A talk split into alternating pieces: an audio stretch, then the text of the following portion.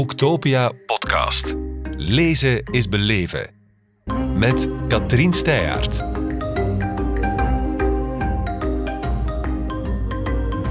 Welkom Dominique Adriaens, Johan Braeckman. Okay. Welkom uh, in Kortrijk op Boektopia. Jullie hebben samen twee boeken meegebracht. Fascinerend leven en evolutie, allebei uitgegeven bij Academia Press. Um, het zal zeer uitdagend worden om in een kwartier over uh, jullie twee boeken te praten. Die, zijn, die, staan, die barsten van de informatie en de boeiende dingen, boeiende inzichten, boeiende levens ook. We gaan toch een poging wagen. Misschien moet ik beginnen bij het boek Evolutie, Dominique. Um, het krijgt nu een nieuwe druk. Het, het vertrekt van Darwins even geniale als gewaagde idee. Ik denk dat de meeste mensen ermee bekend zijn, maar misschien moeten we toch nog even opfrissen wat ja. dat geniale idee was. Well, het geniale idee was, was één puzzeltje in de, de puzzelstuk in de grote puzzel die Darwin gelegd heeft. En dat was het besef dat de drijfkracht achter diversiteit in het leven, mm-hmm. dat dat natuurlijke selectie en variatie en selectie die daarop inwerkte. Mm-hmm. Um, en, dat er dus, en dat was in de tijd van Darwin wel, wel heel nieuw en, en wereldschokkend, is dat er geen goddelijke interventie nodig was om te kunnen verklaren hoe dat nieuwe soorten organismen zouden ontstaan zijn en ook de mens, want dat was dan nog de meeste um, ontgoocheling van ah, zijn wij dan gewoon door een natuurlijk proces uit apen ontstaan. Uh, en Sommigen is is het nog altijd schokkend, hè? Dat is inderdaad voor sommigen nog altijd zeer moeilijk te aanvaarden, dat wij gewoon het gevolg zijn van een, uh, iets heel natuurlijk, iets dat zich al miljoenen jaren geleden afspeelde en zich nu nog altijd afspeelt. Je zegt gewoon, maar ik weet niet of ik dat woord in deze context zou gebruiken. Het is toch op zich een zeer fascinerend, zoals de titel van uh, Johan Braeckmans boek het zegt, fascinerend proces. Ja, ja, dat wel. Eens dat je dan de puzzelstukjes van, van hoe werkt dat proces probeert in kaart te brengen, dan is mm-hmm. het enorm fascinerend. En ook hoe dat soms extreme, bizarre zaken tot stand kunnen komen. Vissen die in de diepzee leven en maar om de zoveel tijd een keer een partner tegenkomen, waar dat de partner blijft hangen aan het wijfje om de kans op voortplanting te gaan verhogen. Ja. Um, dus dat is enorm fascinerend. Um, mm. Dat wel, maar het, het feit dat, dat je geen paranormale bovennatuurlijke kracht nodig hebt, maar iets gewoon natuurlijk, dat was... Uh, Voor sommigen een teleurstelling. Inderdaad, inderdaad. Ja. Nu, in het boek probeer je in mensentaal, zal ik maar zeggen, uit te leggen hoe het allemaal werkt, wat zeer verhelderend is. Als je geen uh, biologie hebt gestudeerd uh, of daarin bent verder gegaan, zoals jij, dan is het toch heel bevattelijk, ook met veel, veel voorbeelden.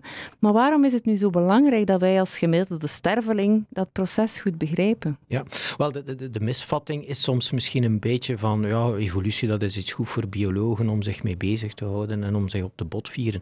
Maar eigenlijk, de, de laatste paar jaar heeft nog maar eens te meer getoond van, van alles wat wij nu als grote maatschappelijke en wereldproblemen mee geconfronteerd worden. COVID, biodiversiteitscrisis, klimaatverandering enzovoort.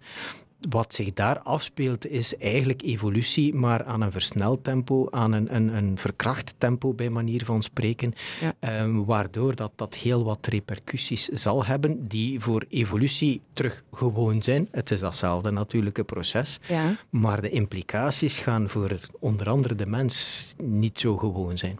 Ja. Um, en, en dat begrip van evolutie is daar dan belangrijk. Tegenwoordig weet iedereen van, ah, een virus, ah ja, dat kan muteren, ah, je hebt variatie en je hebt sommige die het wel beter doen dan de anderen. Dus het, men heeft eigenlijk een begrip van evolutie ondertussen veel beter, zonder het misschien te beseffen dat dat datzelfde proces is die ja. de biodiversiteit van die bamboeplant hier en al die plantjes die hier staan even goed kan verklaren. Ja, ja, ja. Zie je die urgentie op dezelfde manier, Johan? Ja, natuurlijk. Je kunt uh, inderdaad bijvoorbeeld epidemieën niet begrijpen zonder enig inzicht in hoe evolutie werkt. Maar je kunt ook jezelf niet begrijpen zonder te weten wat evolutie is. Hè. We zijn het product van evolutie door selectie, zoals Dominique zegt. Dus als je wil weten hoe je lichaam werkt, hoe je brein werkt, waarom je ziek wordt, waarom je oud wordt, waarom er mannen en vrouwen zijn en, en, en soms mensen waarvan je het niet goed weet of die het zelf niet goed weten. Al dat soort zaken waarom wij geweld kennen, waarom wij ons in groepen opdelen, waarom onze psychologie is zoals ze is, dat is allemaal het product van miljoenen jaren evolutie door selectie. Dus een, een, een zelfbegrip, persoonlijk en van de menselijke soort, moet dat daarbij nemen natuurlijk. Anders ja, kan, het, kan het simpel zijn, je snapt daar geen bal van als je niet een beetje inzicht hebt in het evolutionair proces. maar er zijn wel wat misvattingen over. Er zijn helaas heel veel misvattingen. Hè? Dus uh, ja, u weet, er zijn vele miljoenen mensen, je wees er zelf al op, die evolutietheorie verwerpen of evolutie als een feit verwerpen. Mm-hmm. Omdat ze denken dat het uh, een, een theorie is die tot immoraliteit leidt, of die antireligieus zou zijn, of die tot nihilisme leidt, alsof het leven geen zin meer zou hebben zelfs, uh, alsof wij maar dieren zouden zijn, en dan zou alles toegelaten zijn, enzovoort. Ja, we kunnen hier niet op één, twee, drie uiteenzetten uh, hoe dat allemaal zit, maar kort en bondig, dat ja. zijn allemaal misvattingen. Dat ja? we het daarop houden. Dus uh, ja. ev- evolutie, een goed begrip van evolutie en een, een aanvaarding van de moderne evolutietheorie leidt helemaal niet tot uh, al die gevaren waar die mensen wakker van liggen. En kan je een concreet voorbeeld geven van hoe je, ja, laat ons zeggen, die mensen eigenlijk hun argumenten uit hun handen kunt nemen, die critici?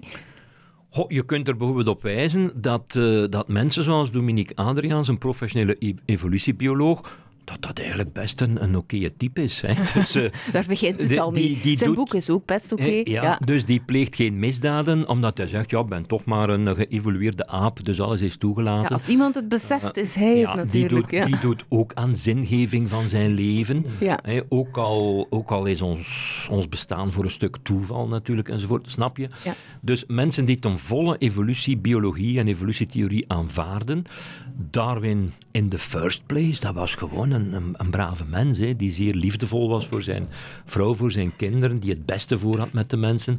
Dus ik denk, als je alleen al daarop wijst, ontkracht dat misschien al een heleboel vooroordelen. Ja.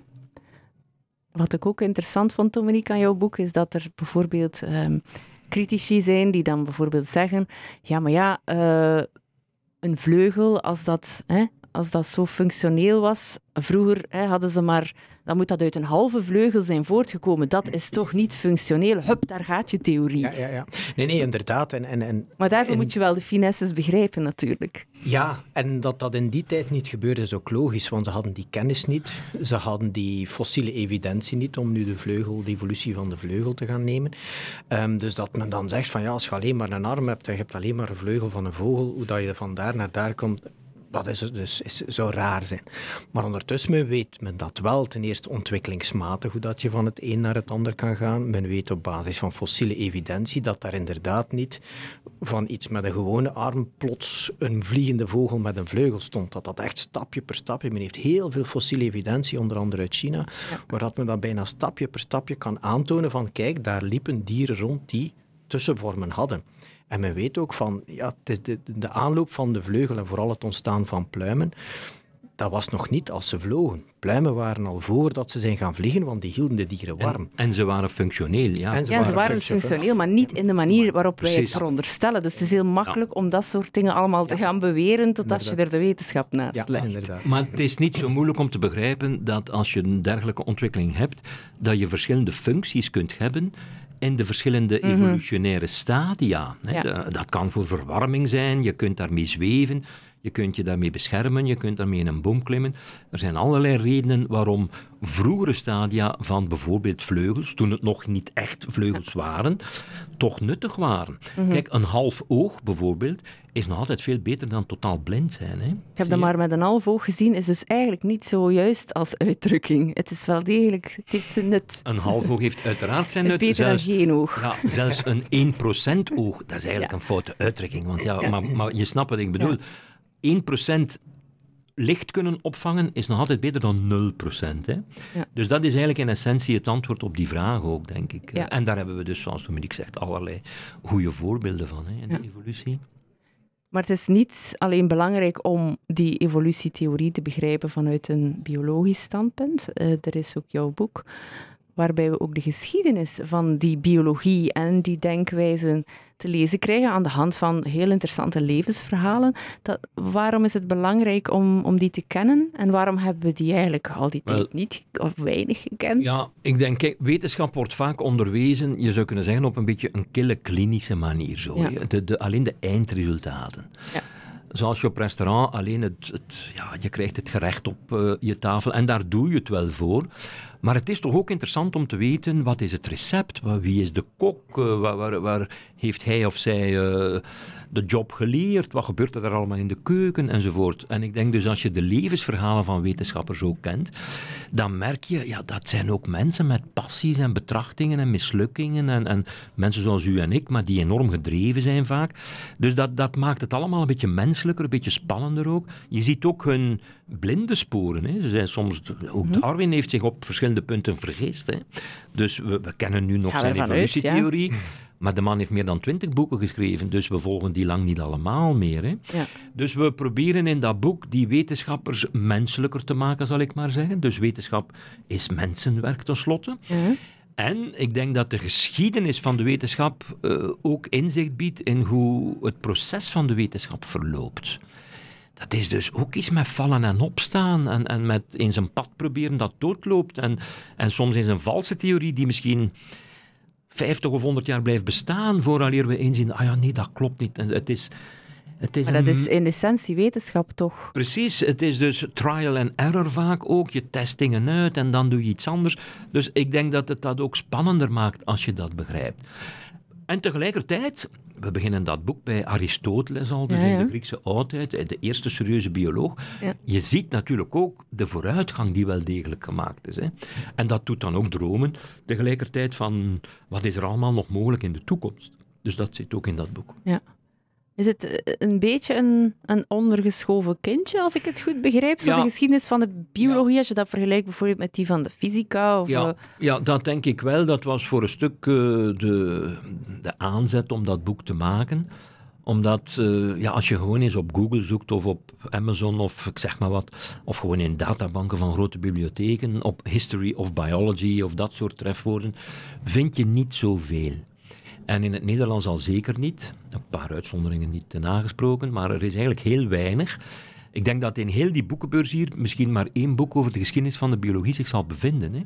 Dus het is in die zin ja, iets wat zeer stiefmoederlijk behandeld is. Hoe komt dat? Ja, dat is voor een stuk te wijten aan de dominantie van de fysica zeer lange tijd. Omdat die theorieën van Einstein en de kwantumtheorie, dat spreekt enorm tot de verbeelding. Dat heeft de moderne tijd uh, meegevormd natuurlijk. Denk aan kernenergie enzovoort. Maar ja, dat is nu aan het verschuiven richting de biologie. Genetisch gewijzigde organismen, technieken om in ons D N A in te, in te grijpen, de neurowetenschappen, noem maar op. Dat is allemaal voortplantingstechnieken. Dat is allemaal biologie. Het is natuurlijk zeer actueel op die manier. Dus, dus het wordt actueel ja. en wij proberen met dat boek toch een beetje een, een hiaat of een niche in te vullen. Mm-hmm. Specifiek dan natuurlijk over de geschiedenis uh, van het vakgebied. En, en, en Dominique doet dat met zijn boek over... Wat eigenlijk, ja, de, de backbone, zegt men, hè, de ruggengraat van de moderne biologie is, dat is de evolutietheorie. Hè. Ja. Als we er iets willen van begrijpen, moeten we allebei lezen. Dat is zeer duidelijk. Dat is duidelijk, ja. Uh, ja. Heel kort, want ik uh, zie dat onze tijd er al bijna op zit. Het is niet geloven, maar kunnen jullie heel kort zeggen, ik ga ervan uit dat jullie elkaars boek gelezen hebben, wat jullie het meest verrassende vonden? Um, ik heb dit boek niet gelezen, maar ik heb de vorige versie gelezen. En ik heb dat vorige versie eigenlijk heel veel gebruikt voor het eerste stuk in mijn boek, zijnde voor dat, dat uh, geschiedkundig gedeelte. En, en voor mij was het dan, ook al zit ik al lang in de biologie, en, en een belangrijke eye-opener van hoe dat, uh, zoals Johan het aanhaalde, dat, dat groeiproces in het denken, en waar dat sommige denkpistes dat je nu enorm belachelijk zou vinden, ja. maar als je dat ziet van, ja, maar in die tijdscontext was dat eigenlijk niet zo onlogisch. En hoe dat iedereen zijn stukje heeft bijgedragen. Verder bouwt op elkaar. Inderdaad, ja. inderdaad. En dat niet de hele theorie door Darwin in één keer is uitgevonden geworden, maar Darwin heeft daar een belangrijk stukje aan toegevoegd. Ja. Mm-hmm. Ja, wat, wat ik heel interessant vind, dat is dat Dominique dus die theorie uitlegt, zodanig dat je ook snapt dat die uit meerdere onderdelen bestaat. Dat is niet één ding, dat bestaat uit allerlei subtheorieën. Ja. En uh, over sommige zaken zijn wij het helemaal eens, over andere niet. We hebben daar al over gepraat. Dat illustreert natuurlijk ook dat die theorie nog, nog zeer levendig is. Mm. De theorie zelf evolueert ook nog altijd verder. Ja. Dat is een teken van gezondheid, van wetenschappelijke gezondheid, als een wetenschappelijke theorie zelf ook verder evolueert. Ja. En dat is met de theorie van Darwin uh, absoluut ook het geval. Voor nu gaan we het met deze twee boeken doen. Die discussie die wil ik wel nog eens bij een andere gelegenheid horen, dus dan mogen jullie zeker nog eens terugkomen. Maar uh, dus voor vandaag heel erg bedankt voor de komst. Dank u wel. Dank u wel. Boektopia podcast. Lezen is beleven. Beluister ook de andere podcasts, live opgenomen op Boektopia tweeduizend tweeëntwintig. Nu via je favoriete podcast-app.